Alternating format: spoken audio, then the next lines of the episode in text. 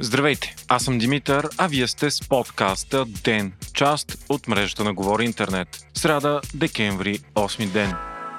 Днес на изслушване в парламента бе служебният културен министър Велислав Минеков. Той бе извикан по искане на ГЕРБ заради скандала с запечатването на редакцията на Труд заради неплатен наем към Министерството на културата. Изслушването му мина с размяна на остри реплики и подвиквания. Минеков обяви вчера и че предстои да покани ГЕРБ да си тръгнат от централата си в НДК, която е държавна собственост. Депутати от ГЕРБ и ДПС го обвиниха, че използвал милиционерски подходи и се държал нагло. Той от своя страна каза, че бил доживял ГЕРБ да се грижат за свободата на словото и припомни за сериозните проблеми с медиите по време на тяхното управление и мълчанието им тогава. Най-остър към Минеков бе Любен Дилов, син от ГЕРБ, който каза, че за пръв път виждал министър на културата да се държи като милиционер, което събуждало когнитивен дизонанс и такива случаи имало само в Съветския съюз и Третият райх. Минеков обаче изреди десетки скандални случаи с явлено нарушение на свободата на словото, насилие над журналистите, цензуриране и заплаха към медии по време на управлението на ГЕРБ. Излизат все повече подробности за кабинета на бъдещата четворна коалиция. Очаква се коалиционното споразумение между четирите партии да бъде подписано следващите два дни. Асен Василев от Продължаваме промяната каза, че ще има петима вице-премиери, двама от първата политическа сила и по един от останалите. Освен това, всяка партия от коалицията ще има свой съветник във всяко едно министерство, за да не се получава партиен феодализъм. От интервю пред немския вестник Шпигел с Кирил Петков пък бе потвърдено, че той ще е номинацията за министър-председател, а Асен Василев щял да бъде вице-премиер и нещо като суперминистър, който ще отговаря за финансите на държавата. Стана ясно, че Калина Константинова ще е вторият вице-премиер на Продължаваме промяната, като тя ще отговаря за ефективното държавно управление и дигиталната трансформация на администрацията. От Има такъв народ пък досега не бяха поискали да имат вице-премиер, но не са пожелали, а Христо Иванов от Демократична България каза пред медиите, че демократичната им коалиция ще има трима министри.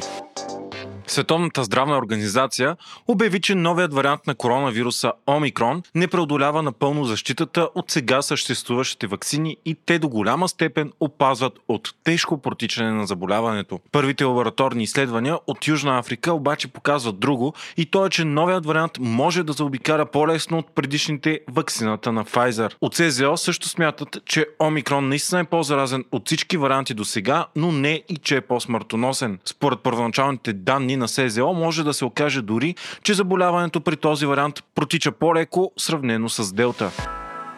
В седемнайсет часа българско време вчера се състоя срещата между президентите на САЩ Джо Байден и Русия Владимир Путин. Срещата бе онлайн, а повод ескалиращото напрежение между двете страни и опасенията, че Русия планира военна инвазия в Украина, струпвайки огромни войски на границата й. Срещата обаче мина под медийно затъмнение и двамата президенти не споделиха с подробности как е протекал разговорът. От краткото пресъобщение, публикувано от Белия дом, става ясно, че Байден е изявил загриженост за случващото се около Украина и е казал на Путин, че в случай на конфликт САЩ и съюзниците ще отвърнат със строги икономически мерки. Байден е подкрепил суверенитета и териториалната цялост на Украина. От Русия обаче категорично отричат да планират инвазия в съседката си и твърдят, че войските са с цел охранителни действия. Путин не иска САЩ да увеличават военното си присъствие в Източна Европа и Украина да бъде приета в НАТО. Той не желае и САЩ да въоръжава Киев,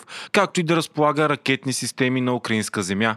Теми на срещата са били също и съвместната работа между двете страни по регионални въпроси като Иран, киберсигурността и стратегическите им взаимоотношения. До сега двамата президенти са разговаряли три пъти по телефона, откакто Байден е президент, и са се срещали веднъж на живо в Женева. НАП обяви, че е събрала двайсет и пет цяло и седем милиарда лева приходи от началото на годината до края на ноември. Това са почти три цяло и седем милиарда лева повече от същия период миналата година.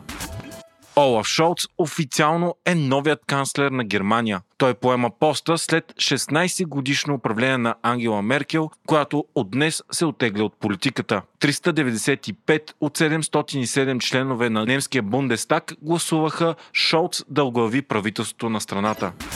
Австралия и Нова Зеландия се присъединиха към бойкота на САЩ за зимните олимпийски игри в Пекин следващия февруари. Трите страни ще изпратят спортисти, но в Китай няма да стъпи нито един техен официален представител. Това означава символичен дипломатичен бойкот. Причината е неспазването на човешките права в Китай и предполагаемия геноцид, на който е подложено мюсюлманското малцинство уйгури. Очаква се скоро към бойкота да се присъединят и други страни като Канада и Великобритания. Европейския съюз още не е взел позиция по въпроса.